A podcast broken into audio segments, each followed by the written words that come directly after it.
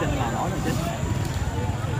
Gia đình anh Nguyễn Xuân Tuấn ở tiểu khu Cờ Đỏ, thị trấn Nông Trường, huyện Mộc Châu, tỉnh Sơn La đã có kinh nghiệm làm vườn đào từ gần 20 năm nay. Vào mỗi dịp Tết, anh đều chở đào về Hà Nội để cho thuê, sau rằm tháng Giêng lại trở về Mộc Châu để chăm sóc. Anh Tuấn chia sẻ, bình quân mỗi dịp Tết Nguyên đán, gia đình anh cho thuê từ 300 đến 500 cây đào với giá dao động từ 5 triệu đến 30 triệu đồng. Trừ các loại chi phí, gia đình thu về hơn 1 tỷ đồng. Kỹ thuật chăm sóc và kỹ thuật để làm cho ra hoa đúng dịp Tết của cây đào thất thốn hay còn gọi là cây đào tiến vua này nó sẽ khó hơn nhiều các cái loại khác. Vì cây đào thất thốn này thì nó yêu cầu cái thời gian lạnh ở cái trong năm nó sẽ nhiều hơn. Ví dụ như cây đào khoai hoặc cây đào bích Nhật Tân nó chỉ cần khoảng độ là 100 giờ lạnh dưới 10 độ C, nhưng mà cái cây đào thất thốn thì nó phải cần đến 300 giờ lạnh. Nên cái đấy là cái khó nhất, nên là không phải là vùng nào cũng trồng được cây đào thất thốn. Gia đình ông Phạm Xuân Luật ở tiểu khu Mía Đường, thị trấn Nông Trường, huyện Mộc Châu cũng đã có nhiều năm làm nghề trồng đào Tết. Những ngày này, mỗi ngày gia đình ông đều xuất bán hàng chục gốc đào về thị trường các thành phố lớn.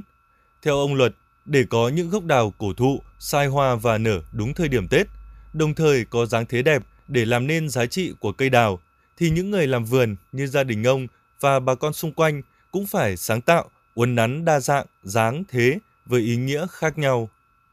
Cây hoa đào phai này nếu mà ghép trên gốc cây đào cổ như thế này thì là phát triển nó khỏe, hoa nụ nó to, cánh nó đẹp. Rồi cái kỹ thuật chăm sóc đào này là trong đấy là tôi có cả ngô ngâm này, đậu tương này, cá tươi này, thì cái ngâm thì nước hoa nó mới cánh nó mới dày, nước hoa nó mới to như thế này. Với đặc điểm cánh to, hoa to, màu sắc tươi và lâu tàn, cây đào Mộc Châu luôn được tiểu thương và người dân đánh giá cao, ưu tiên lựa chọn mua về để trang trí trong gia đình hoặc làm quà, với mức giá từ vài trăm cho tới cả chục triệu đồng, cùng vô vàn mẫu mã, dáng thế khác nhau, nên thị trường đào Tết năm nay ở Mộc Châu khá sôi động, phong phú. Anh Trần Minh Quang, thương lái từ Hà Nội cho biết. Mọi năm thì cứ vào dịp từ 15 đến 20 đến 25 là chúng tôi hay lên Mộc Châu, lên Sơn La để mua cành đào. Năm nay thời tiết đẹp nên cành đào coi như là rất đẹp, nhiều cái đào thế, nhiều đào mốc. Giá cả thì năm nay dự kiến là giá cành đào năm nay sẽ tăng hơn mọi năm.